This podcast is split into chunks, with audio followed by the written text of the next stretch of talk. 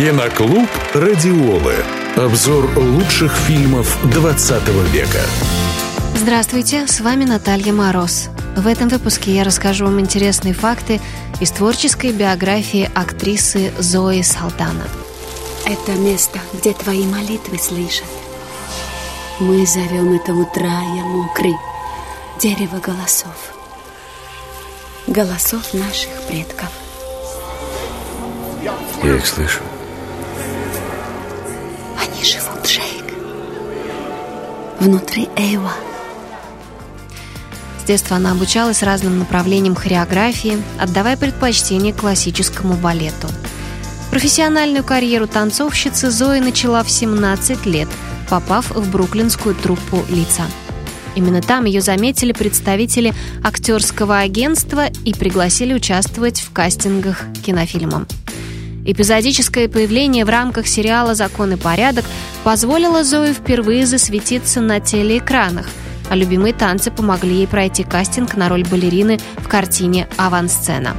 Мировая известность пришла к Зое после ролей Ухура в блокбастере-ремейке «Звездный путь» и его сиквелах и зеленокожей Гаморы в фантастическом боевике «Стражи Галактики», принадлежащем киновселенной Марвел.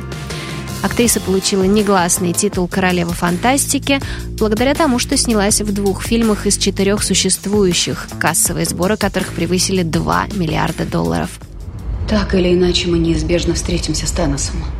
Если случится так, что Танос схватит меня, я прошу тебя в то же мгновение меня убить. Что? Я знаю то, чего он не знает.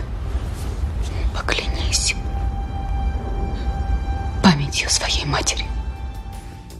Личная жизнь звезды интересует многих, но рассказывать о ней актриса не стремится. Свадьба артистки и художника Марка Перега состоялась в 2013 году. При этом супруг взял фамилию Зои.